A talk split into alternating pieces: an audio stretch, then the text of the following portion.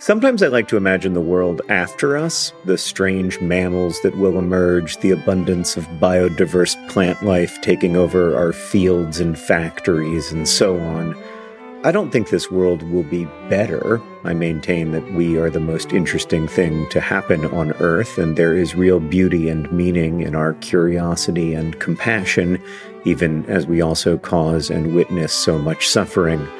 But at any rate, there will be a world after us, after each of us. And that's why there's life insurance. It exists to provide a financial safety net to those who love and count on you. Policygenius's technology makes it easy to compare life insurance quotes from America's top insurers in just a few clicks to find your lowest price. With Policygenius, you can find life insurance policies that start at just $292 per year for $1 million of coverage. Some options offer same day approval and avoid unnecessary medical exams. So save time and money and provide your family with a financial safety net using Policygenius. Head to policygenius.com or click the link in the description to get your free life insurance quotes and see how much you could save. That's policygenius.com. Policygenius, because there will be a world without us.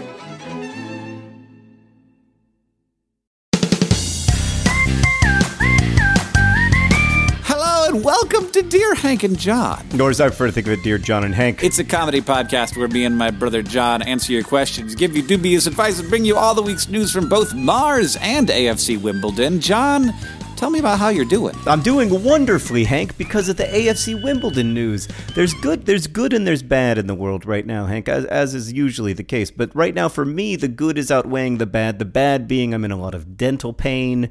Also, the sun has not shone here in Indianapolis for like 73 consecutive days. It's been too long since Taylor Swift played a concert here, obviously. Uh, but on the upside, Hank, AFC Wimbledon, I'm not even going to wait till the end of the podcast. AFC Wimbledon. Wait, wait, wait, wait, wait, wait, wait, wait, wait. There's all that's the whole reason for the end of the podcast. You gotta make them wait. Are you kidding? I have tons of news from AFC Wimbledon for the end of the podcast, but Hank, just to establish this at the outset, AFC Wimbledon are in the playoffs. They are in the League Two playoffs. And in fact, they have a 25% chance of having a 100% chance of playing next year in the third tier of English football. That's very weird and exciting. I, uh, I, I cannot believe that hope is the thing with feathers. Uh, and I actually have been following AFC Wimbledon a surprising amount. Since we have not recorded the podcast in a couple of weeks, I felt like I wasn't getting enough AFC Wimbledon news. And I'm sure you did the same with the Mars news, that you've been there on Google News, uh, searching Mars, seeing what's up. Uh, and, and, you know, you're probably up to date as well. Well, I mean, the nice thing about uh, Mars news is that it's sort of year round. AFC Wimbledon news really reaches this like peak intensity once a year. Mm-hmm. Um, but I have been following the news from Mars, actually. In fact, I, I have a guess what I think your news from Mars is going to be this week. Uh, but anyway, how are you? You're about to go on uh, tour for uh, to, to support. I was going to say your new album, but in fact, you don't have a new album. No, I don't. Uh, though this week I will be releasing a new song. Um, but no, new, no new album. Uh, too many things going on. I have enough new material for a new album, but we just haven't had the time to record it. Um, Uh, the, the yeah, so we're just too we're bad. I'm excited about whenever whenever you're ready for a new album. I'm very excited for okay. it. Well, we we are going on tour uh, in Texas, uh, a little bit of Arizona and California, and also Lawrence, Kansas, which remarkably is one of our best-selling stops. You wouldn't think Lawrence, Kansas, among stops like Austin and Los Angeles and Dallas and Houston and and San Francisco would be one of our best sellers, but there it is, John. You never know where Nerdfighteria is. It always surprises you. Um, can I read you a poem? Oh yes, of course. Hank, it will uh, surprise and delight you to learn that today's poem comes from Emily Dickinson. Oh, There is no frigate like a book to take us lands away, nor any coursers like a page of prancing poetry. This traverse may the poorest take without oppressive toll. How frugal is the chariot that bears the human soul. Emily Dickinson with a little love song to books, Hank. It was a little a little love song. That was a that was a short short poem, John. Well, I like them short. That's. I apologize for not having anything more intelligent than that to say.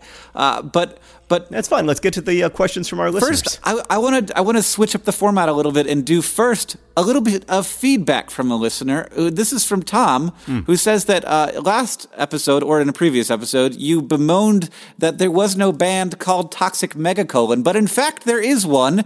Uh, there is a band. It appears to be a university band on Columbia Medical University, uh, and they have a few YouTube videos. Uh, so Toxic, Mega, Toxic Megacolon, it's a band of med students. Yeah, you should search for it on YouTube. But uh, when you search for toxic megacolon on YouTube, you must do so very cautiously. Uh, agreed. Agreed. Uh, another bit of feedback, Hank. Uh, our favorite podcast, My Brother, My Brother and Me, mentioned us. In fact, called us geniuses. So thanks, My Brother, My Brother and Me. oh, those McElroy brothers. They're geniuses too. They're the geniuses.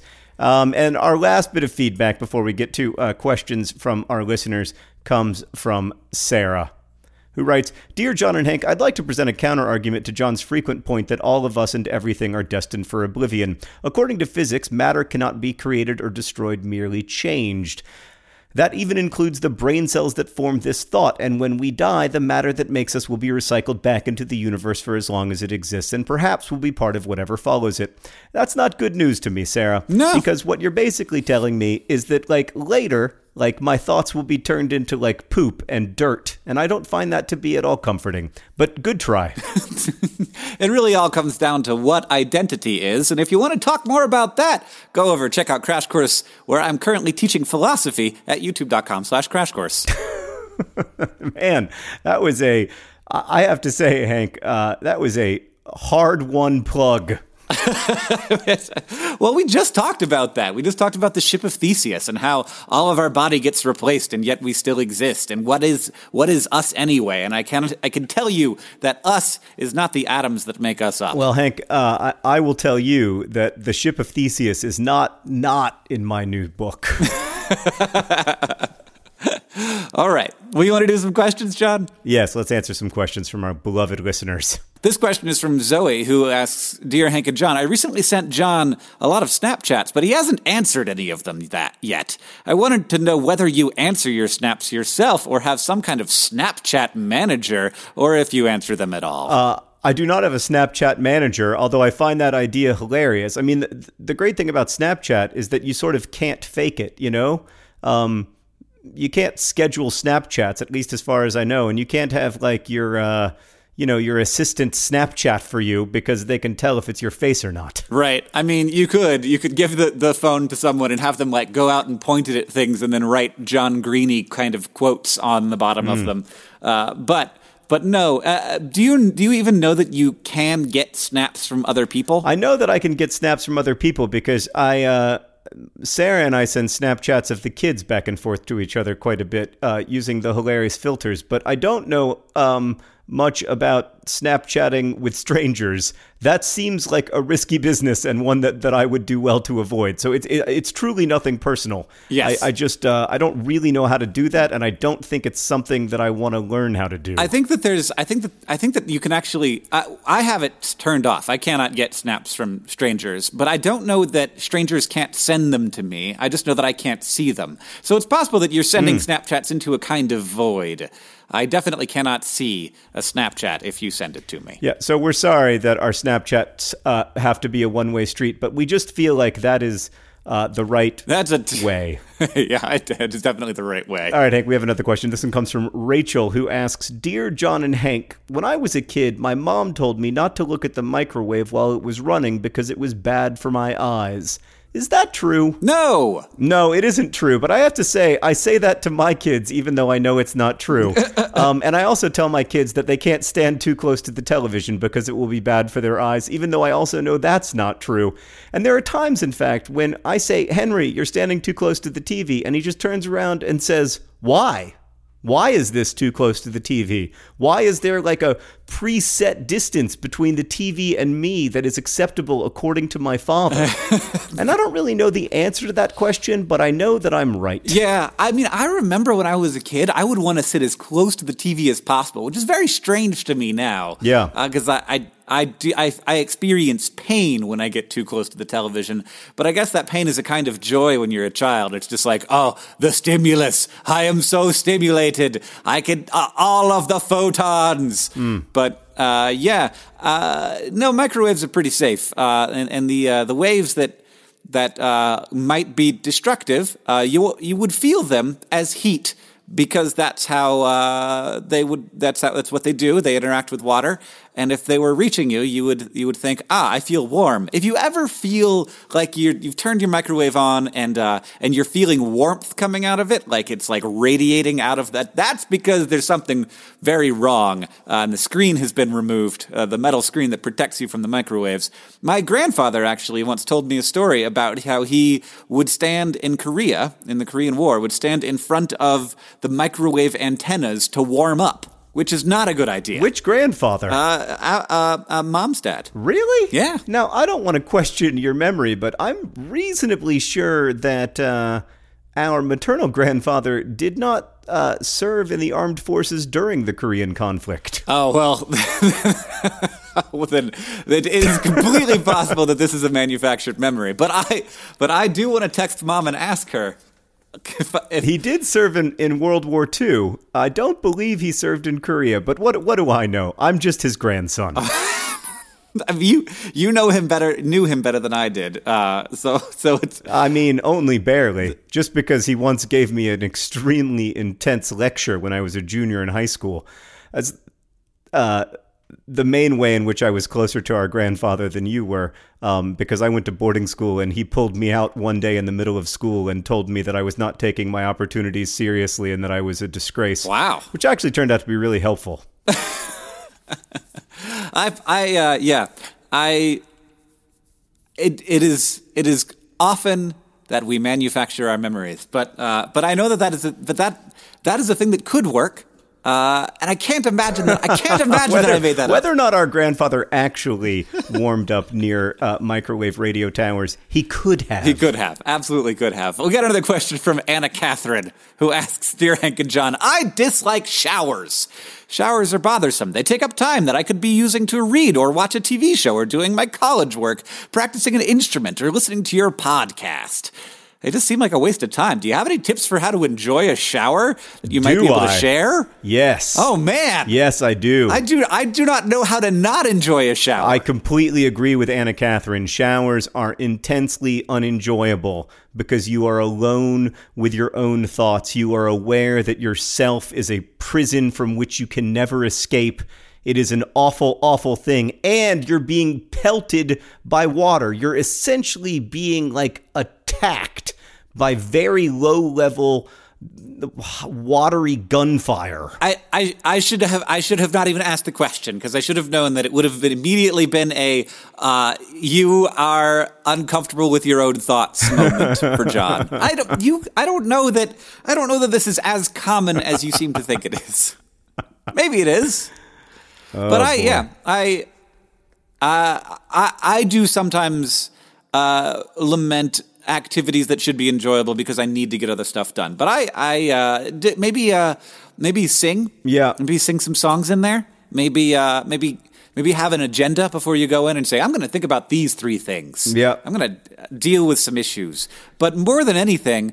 Uh, what helps me really enjoy a shower is being cold beforehand because there's nothing I like more than warming up. Uh, and I, I am often cold because I live in Montana. So here's my answer, Anna Catherine. Stop taking showers. Do what your ancestors did and bathe in still water. Um, then you can listen to a podcast. Uh, if you're willing to, to risk it, holding holding your phone over the bathwater, you can even watch a show while you're taking a bath. All the things that you don't like about showering, you you can fix by bathing. I I don't really understand baths, but uh, but is is it just the process of laying there that gets you clean? You must actually have to scrub and stuff. What's the the laying there portion? Isn't Oh, sure. At some point you have to soap up, but you're listening to a podcast. It's right? enjoyable. Okay, so yeah, but you can't have like your hands holding a phone. No, I like to read for the first. What I usually do is I usually read a book for the first 20 minutes of my bath. Twenty minutes. Yeah. This is not helping Anna Catherine save time. Well, I mean, uh, she's trying to save time so that she can do the things she enjoys doing, like reading, watching TV shows, and listening to our podcast, all of which you can do in the bath. yeah, I. Uh, okay. But I don't think that you're actually getting clean during that time. You're just laying in your own filth. No, at that that part you're just soaking. You're just letting the day's stresses just leave your body. I recommend a nice bath ball from Lush. I do, I'm, not to not to advertise, but um, and and just just let all of the stresses of the day leave your body as you read your book and listen to your podcast or watch your TV show. And then once you're in this sort of like beatific state that accompanies a good, perfectly temperatured bath ball, bath bomb kind of bath, then then you start the scrubbing and the shampooing and everything and it's it's almost by then you're so relaxed you don't mind Okay, I don't understand baths and I'm never going to. We got another question. It's from Naomi, who asks Dear Hank and John, I'm going to college next year and I found my roommate through Facebook. We've only met briefly one time in person and I'm nervous about becoming friends since we're both introverts. How do I become friends with my new roommate? And how were your college roommates? Well, I think uh, Hank, have you ever seen the movie Speed? Uh, the one with Keanu Reeves and, and, and Sandra Bullock? Yeah, Keanu Reeves and Sandra Bullock share a very intense experience, and they don't have a lot in common. But because they've shared this really intense experience of being on a bus that, if it went below 50 miles an hour, was going to explode, at the end of the movie, they end up dating. And they aren't dating because they actually liked each other or anything like that. They're just dating because they they did this amazing, weird thing together. And I think that's kind of what having your college roommate is like. Um, you become friends just because you're doing this weird, intense thing together. Now, hopefully, you also turn out to be like well matched and have a good long term friendship. But the, the the initial connection is just like, can you believe that we're doing this? Right. Yeah. No, I think that's I think that's a really good point. Um, I, I think that there are ways to foster it, uh, and to and to op- and and opening yourself up can be very hard. But but I I generally think that people respond to uh, to people letting pe- people respond to trust with trust. Uh, they respond to being trusted by being trustworthy, and I, I think that like opening up uh, and saying like I'm going to I'm going to trust you with some bits of me um, that will cause them to open up, and then it is then like friendship is sort of uh, a foregone conclusion at that point. Yeah, you know, I actually remember the very first conversation I had with my college roommate. Um, Me too. We're not in great touch now, but we were we were very close friends for a long time. Uh, I said, um, I believe this is the one of the first things I ever said to him. I said, "There's something that you should know. I smoke cigarettes. Um, I won't do it in the room or anything." And then he said, "Well, there's something that you should know. I know the middle names of all of the U.S. presidents." and I was like, "I think we'll get along fine." I uh, I just remember it being very like uh, I, I don't remember the, the content of the conversation, but I remember where we were sitting and how we were sitting, and uh, and like it was it was weird because we were in the wrong room. Um, they, our room wasn't ready, so we were like basically in a hotel room, and uh, and we just uh, yeah, we just chilled and and like we're very open, and it was like it was sort of like the most open we were in our whole relationship was that first conversation. And and you know he turned out to you know have very different interests than me. And and so that first college roommate we didn't become great friends. But um but I I felt a little bit like even though he had these really good friends that were like you know in, in his like sort of interest areas um that when there was like bigger stuff he would come to me with that stuff almost just because I was there and also not involved in all of that Right. That's a good point. You're going to be okay, is the long and short of it. Um, I think I think most of our advice boils down to you're going to be okay. Yeah, no, I definitely think you're gonna. Be okay. And then there's that little there's that little like 10% of the advice that's like you're going to be okay, but uh, we're all going to die. It's always good to throw that in. so you're also kind of not not going to be okay, you know, like you're going to be okay in the short run, but in the long run I am concerned. Um, Hank, we have another question. This one comes from Erica, who writes Dear John and Hank, Just recently, half an hour ago, I broke my favorite mug. It was yellow and had a cute little handle. It has no sentimental value, but it was undoubtedly the best mug in my apartment, and I used it practically every day. No other mug has ever measured up, and it feels so odd using the past tense here because I can't believe it is gone. My question is how long is the appropriate mourning period for a broken mug? I feel like I lost a friend or something. I cried a lot when it first broke, and I tear up every time I think about it. Bear in mind, every time I think about it, this has only been the 30 minutes.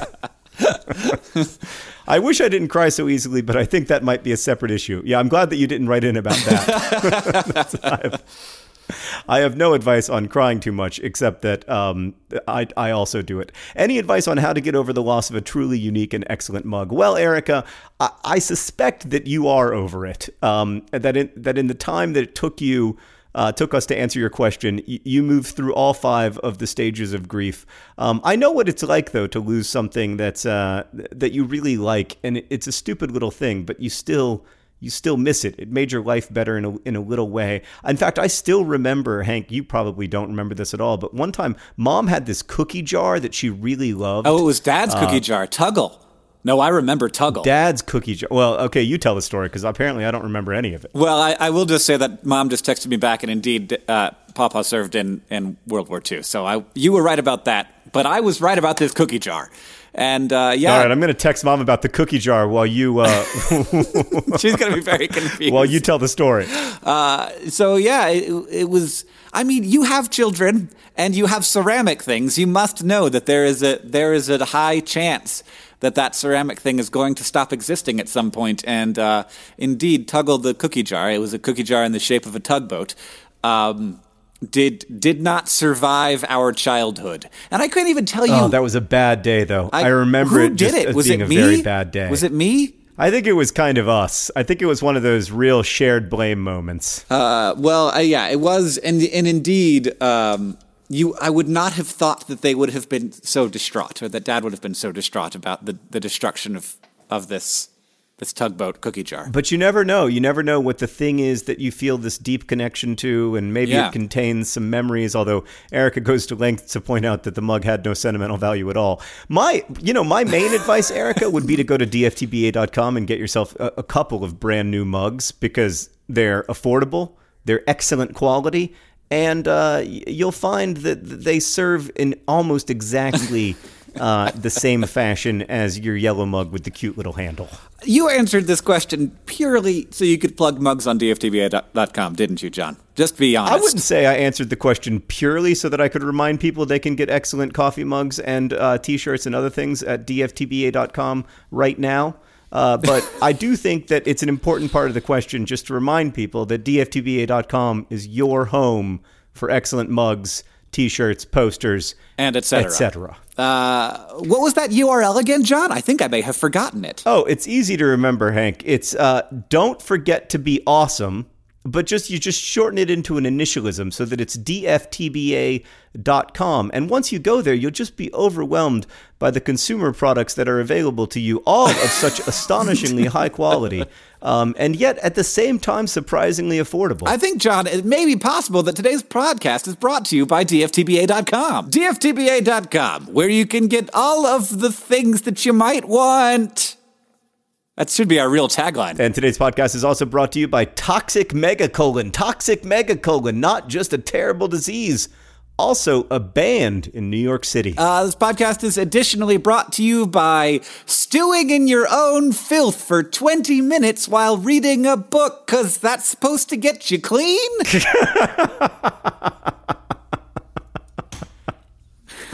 oh, man, I do not apologize. And of course, today's podcast. I do not. I do not. And of course, today's podcast is also brought to you by Snapchat. Snapchat. Hank is at Hank GRE, and it really makes him happy when you follow him on Snapchat. oh man, uh, I I I I have so many thoughts on Snapchat that I'm going to move right on and not talk about any of them, lest we talk about Snapchat for the entire uh, podcast.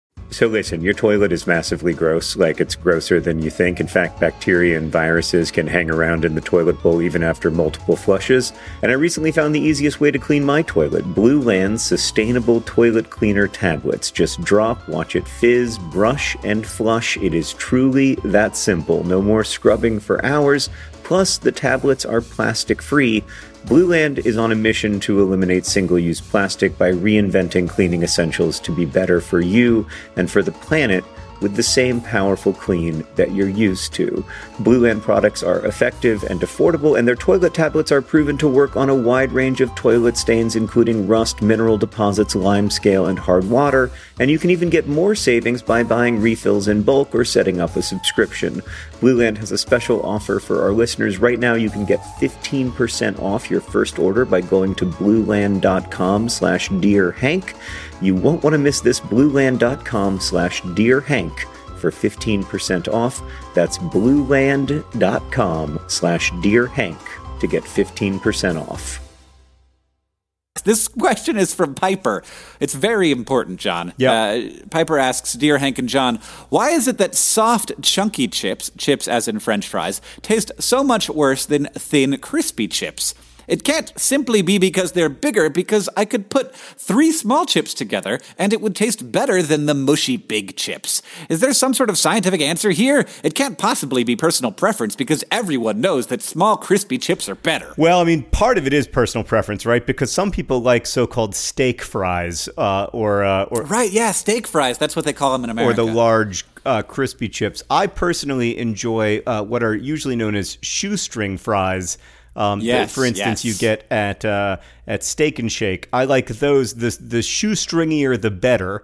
Um, and I think it boils down to the same thing. A few weeks ago, we talked about why regular M and M's are, in our opinion, so much better uh, than mini M and M's. But many people like mini M and M's better. It all boils down to uh, ba- either candy to chocolate ratio, or in this case, I think fry to potato ratio. Right. Yeah. Yeah. Because there's that that crispy like you, like just eating a cooked like a baked potato. It's got its it's got its perks, but you're gonna put a bunch of butter and sour cream on there, or chili, or something, cheese, because it like just potato, while uh, you know containing lots of nutrition, does not uh, have a great flavor. It's pretty bland. But if you fry it, you get a little bit of that some kind of chemical reaction going on where you get the crispiness and there's also some added flavor and also that added oil, which is basically your butter substitute. And uh, oil's good, so you get that mix of both the starch and the fat and uh, and I feel like there's got there's like an optimal ratio there, and you want in general more fat to to starch because we're humans and and that uh, that's all good that's all good stuff for our for our energy needs. Well, that's very interesting, Hank. We're going to move on to a serious question now, uh, if we can. Uh, this question is from Guillaume or Guillaume. I don't know. I'm not. I'm really bad at pronouncing French names. Dear John and Hank. I only had three years of high school French. I'm a 34 year old guy with two kids, six and three. I've been with my wife for 14 years, and today she announced she doesn't love me anymore and wants to leave. I'm a bit of a loner, and she's been almost my only friend in those years. She's more outgoing and has always wanted to do more things with her friends, while I've pulled back even more with the kids and all the things that we had to do and all the bad nights. That's what drove her away. I wasn't doing enough. She lost some friends, and now she realized we're too different. She feels like she's going to be more happy without me with someone else. I obviously don't want her to leave, but it looks like it's going to happen. Winning her back seems hard, but letting her go seems harder. I'm a very rational guy, and I understand that I might find happiness in the future, but I see the road ahead, and I'm not sure I want to face it. Any dubious advice? That's a very serious oh, boy. question, John. You you picked out I think maybe the most serious question we got this month. I Actually, we got so many questions about divorce in the last uh, two weeks, Hank, that uh, I felt like we should answer one of them because uh, I, I, I mean, the short answer for me is that um, you're right that the short term road ahead is going to be very difficult no matter what. Um, you know, and I. I don't know the particulars of your situation. I don't know if it makes sense to go to couples counseling. I don't know, um, uh, you know, what makes sense for, for your family you, you guys are going to have to figure that out, but it will be hard. Um, and sometimes uh, there's something really overwhelming about knowing that you're facing uh, a hard you know year or two years or or who knows how long. But uh, at the same time, I think you're also right uh, that you can find happiness in the future, um, and that it this time won't be merely hard. It will also be many other things, um, and uh, that's the best kind of hope that I can offer. I think uh, it isn't going to be easy. Divorce isn't easy.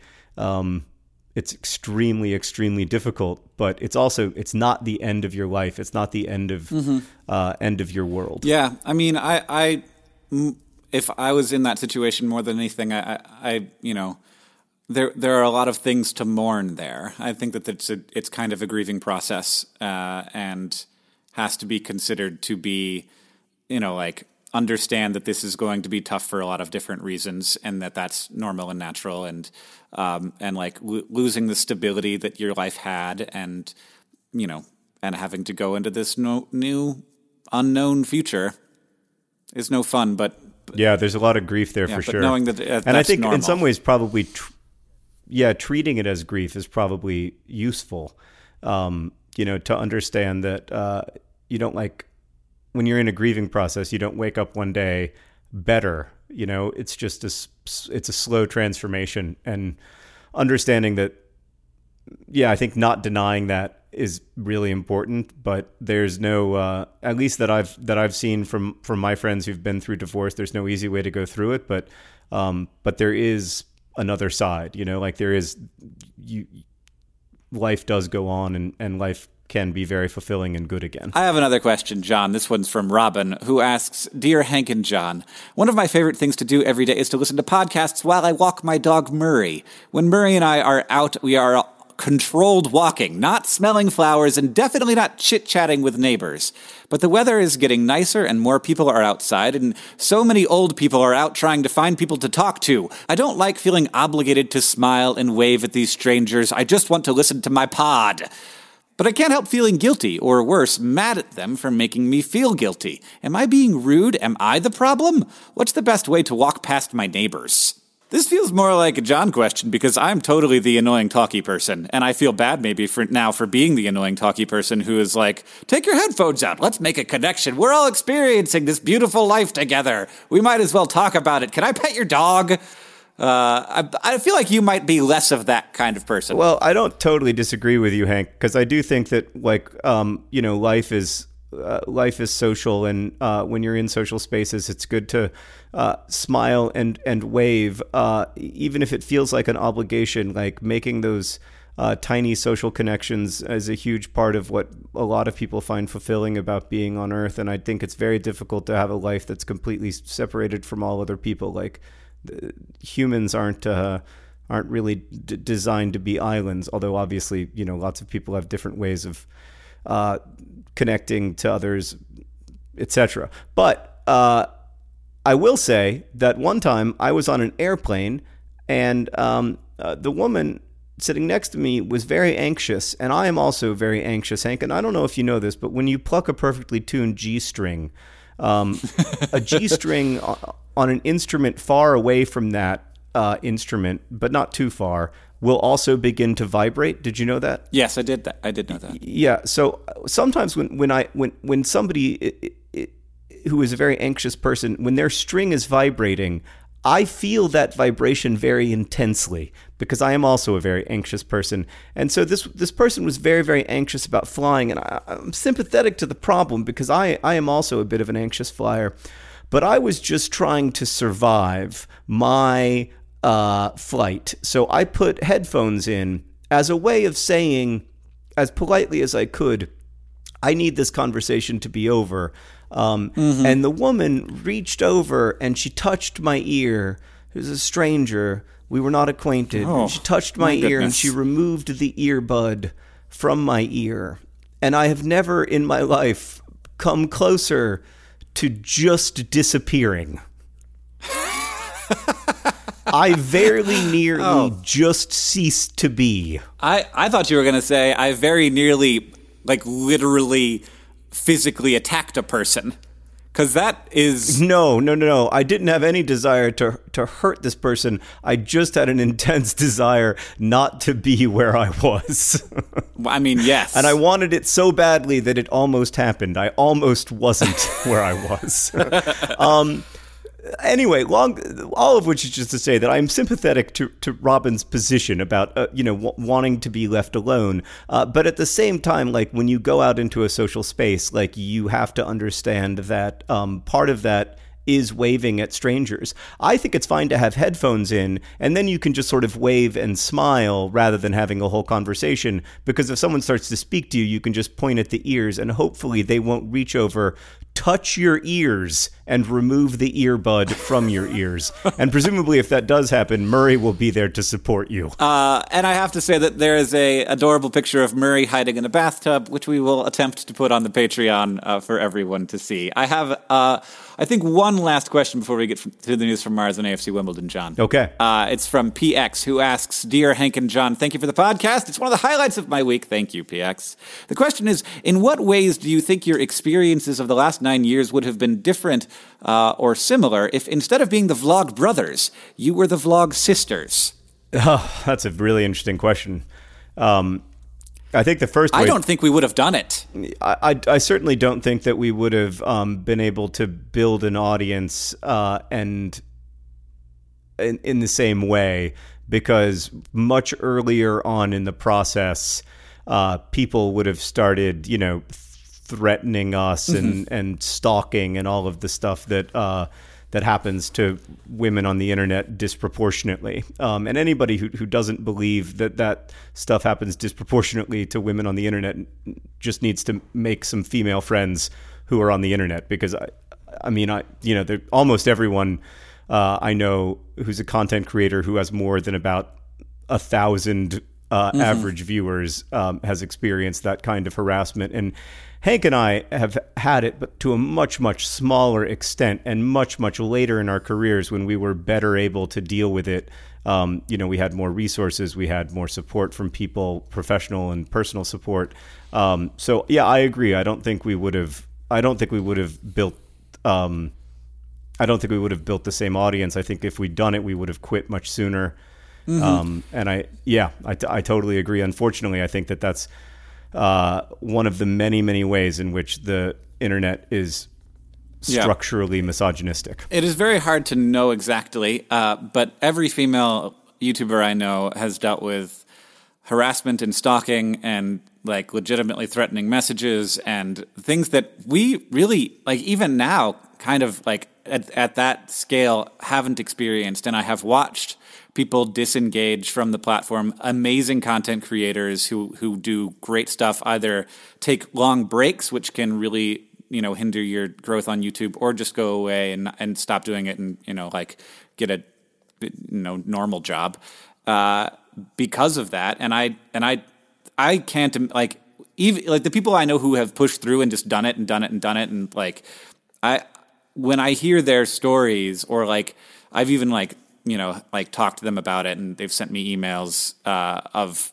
what you know, like like like forward me emails to be like, is this like something I should be worried about? Like, I got an email like that, I'd just be out. I'd just, yep. I can't even imagine. Yeah, no, I, I me too. I think that, um, yeah, I think uh, it's really it's horrifying, and it's a huge problem, and it's an underdiscussed problem. Uh, you, you, hear all the time, why aren't there more uh, women making uh, YouTube videos, and I think the answer is pretty clear and pretty straightforward, which is that it's not a safe space um, for a lot of women, and, and, a lot of women don't don't feel uh, safe making YouTube videos, and with good reason. I have great admiration for those who continue to make uh, videos in spite of it. I also have admiration for the people who uh, just say this is not going to be part of my life because I have to uh, stay safe and mm-hmm. Uh, do do work that where I feel comfortable and uh, not constantly threatened. Yeah.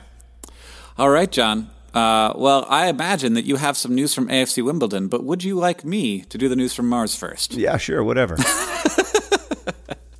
yeah, sure, whatever. So SpaceX, you know SpaceX, John. Elon Musk. Uh, they not only have had now two successful uh, reuse, reusable rocket landings, the second one coming from a much higher altitude than the first, um, where these, these rockets have uh, come back to Earth and landed themselves on drone ships at sea, which is just remarkable to see and uh, it kind of feels impossible to me, but there you have it. It's happening. Um, wants to send a probe to Mars, a large probe to Mars, larger than uh, a, a, lander that would be larger than uh, Curiosity, which is, I think, the largest thing that we've ever sent to Mars so far, um, by 2018, which is, I mean, I, Elon Musk is very optimistic often with his timelines. So I'm not saying this is going to happen in 2018, but that is really soon uh, for a mission that hasn't even like the lander hasn't even been designed yet. The the rocket that would launch it hasn't ever been launched to space. So this is like a, it's a modification of exist of an existing rocket, but it is a rocket that's never been tested, and um, like just so ambitious, but also very exciting. And and I think that the the it hasn't been discussed too much, but uh, my guess is that this would be a, a, sample return mission when we're talking about the kind of mass that they want this thing to be. Um, that's probably because it would have to have on it enough fuel to then launch back off the surface of Mars. And that means that they want to collect some rocks and some dirt from the surface of Mars and then uh, and then launch it back off the surface of Mars and have it land on Earth so that we can get those rocks directly from the surface of Mars and do research on them, which is so cool. And I've been waiting for a, a Mars sample return for my whole life. And if we had one by 2018, which would mean we would be studying those rocks back from the surface of Mars, you know, in the early 2020s, that would just make my dreams come true. Well, Hank, speaking of dreams coming true, you may recall uh, that just 14 short years ago, AFC Wimbledon was playing in the ninth tier of English football, the Combined Counties League, uh, and that today they are a team in the fourth tier of English soccer. Uh, they are in the Football League, they are a full time professional team again. Uh, the goal this season, you'll recall, from the early podcasts was to stay up, to stay in the football league. Uh, I never dared to dream that AFC Wimbledon might find themselves in the playoffs with a 25% chance of going up to League One, the third tier of English football. Uh, they're just too underfunded. They're owned by their fans, not by some rich person. They don't have, um, yeah, I mean, you know, they don't have some like fancy new stadium, although hopefully someday they will. Uh, and and yet, and yet, after winning five straight games, uh, AFC Wimbledon found themselves in a very good position to get into the playoffs. Uh, they then lost to Portsmouth, which was a disappointing result. Uh, then they were playing your beloved Stevenage. Hank, you'll recall know, that you're a Stevenage could, fan this this couldn't have gone better for me, frankly, because if if if Stevenage had won, it wouldn't have helped them out at all. No, but if they it, but it would have been terrible for Wimbledon. Correct. But if Stevenage had, had lost, then, you know, it would have been like, oh, they lost. That's kind of sad. But instead, what happened? Instead, they tied 0 0. Um, the most exciting at the end of the game, score. it appeared that uh, that was not enough. Uh, but then something amazing happened, which is that some team, I can't even remember who, I think that they're maybe uh, I, all I, Plymouth, maybe Plymouth's Rock. I don't know. All I know is that some team scored against Cambridge United in the last minute of that game, and because that game was a tie, AFC Wimbledon then qualified for the playoffs, which created this hilarious and surreal situation in which AFC Wimbledon players two minutes after their game ended, we were suddenly celebrating like crazy, having tied Stevenage. Um, AFC Wimbledon qualify for the playoffs in seventh spot, the the last of the uh, the last of the four playoff spots. Um, they will play uh, Accrington Stanley, another fan-owned team. Hank, by the way, uh, at, in the semifinals, it's home and away. So uh, first, uh, Accrington Stanley will come visit AFC Wimbledon, and uh, on May 14th, which will be after uh, this or before this podcast airs. So you people who are listening to this now know of a future that is either very good or very bad, or possibly neutral. Um, and then they will play uh, at Accrington Stanley in the second uh, part of that home away uh, two game series, and then the combined score of those two games will, will will decide who goes to the playoff final to be played May 30th at Wembley Stadium. Hank, this is like a 80,000 person stadium. It would be just just it's just unbelievable. The whole situation is just it's beautiful, it's unbelievable, it's overwhelming, it's terrifying, it's it's everything that human life can be. Um, and the last thing I wanted to say on the news from AFC Wimbledon is that Wimbledon just played. Uh, so their last game against Newport County of the season um, was essentially, you know, there wasn't anything to play for. They were already going to be seventh. It didn't matter whether they won or tied or lost. Uh, but they won that game. They won it one to nil uh, because they got a penalty. And Adebayo Akinfenwa, the 34 year old uh, largest and greatest, both in terms of mass and quality, professional soccer player um, in the world today, uh, was handed the ball to take the penalty. And it might be Akinfenwa's last game uh, playing for Wimbledon. It might even be uh, the last game in his career, for all we know. Uh, he may be retiring. It's very possibly uh, his last game playing for Wimbledon, though. And, uh, you know, obviously you, you want to score in your last game, and, and he's a legend uh, to AFC Wimbledon fans, but he chose not to take the penalty. Instead, he handed the ball uh, to an 18 year old kid who was making his debut that day um, and let him take the penalty. He scored. Uh, AFC Wimbledon won 1 0. And I think Adebayo Akinfenwa showed that young man and everybody uh, who supports AFC Wimbledon uh, what what it is to be a good leader and to be a good mentor and to be a good teammate. And I'm so, so proud of this team and I'm so excited. I just hope that they beat Accrington Stanley on May 14th. The playoff, uh, the second leg is on May 18th. So, Hank, that means uh, on May 19th, which will be probably before we next record a podcast, isn't it? Won't it? Oh, yeah. gosh. It may be, unless we figure out a way to do it while I'm on the road. So before we next record a podcast, I will know whether I am going to be spending May 30th in London or not. Wow, that's super exciting. I uh, It's pretty crazy. I am very pleased. And if you guys win this I oh, it's too scary. And I just the idea of kicking that penalty kick too after Akinfenwa gives me the ball. I don't know how professional know, sports players do that. Missed. oh, yeah. I mean, I wouldn't even have. I wouldn't even have hit the ball. I would have just just whiffed, kicked a bunch of grass. Yeah, I mean, I do. So these these playoffs, you know, they can go they can go to extra time and then penalties.